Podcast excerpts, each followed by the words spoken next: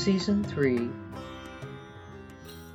Episode 25, Readings and Riffs, continuing with the excerpts from The Gift, poems by Hafiz, the Sufi master, translated by Daniel Ladinsky, Chapter 3.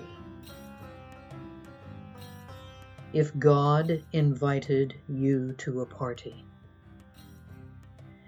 If God invited you to a party and said, "Everyone in the ballroom tonight will be my special guest," how would you then treat them when you arrived? Indeed, indeed. And Hafiz knows there is no one in this world who is not on his jeweled dance floor.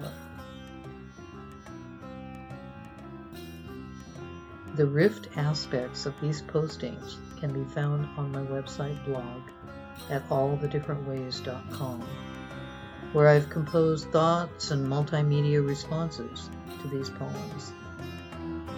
Thank you for listening.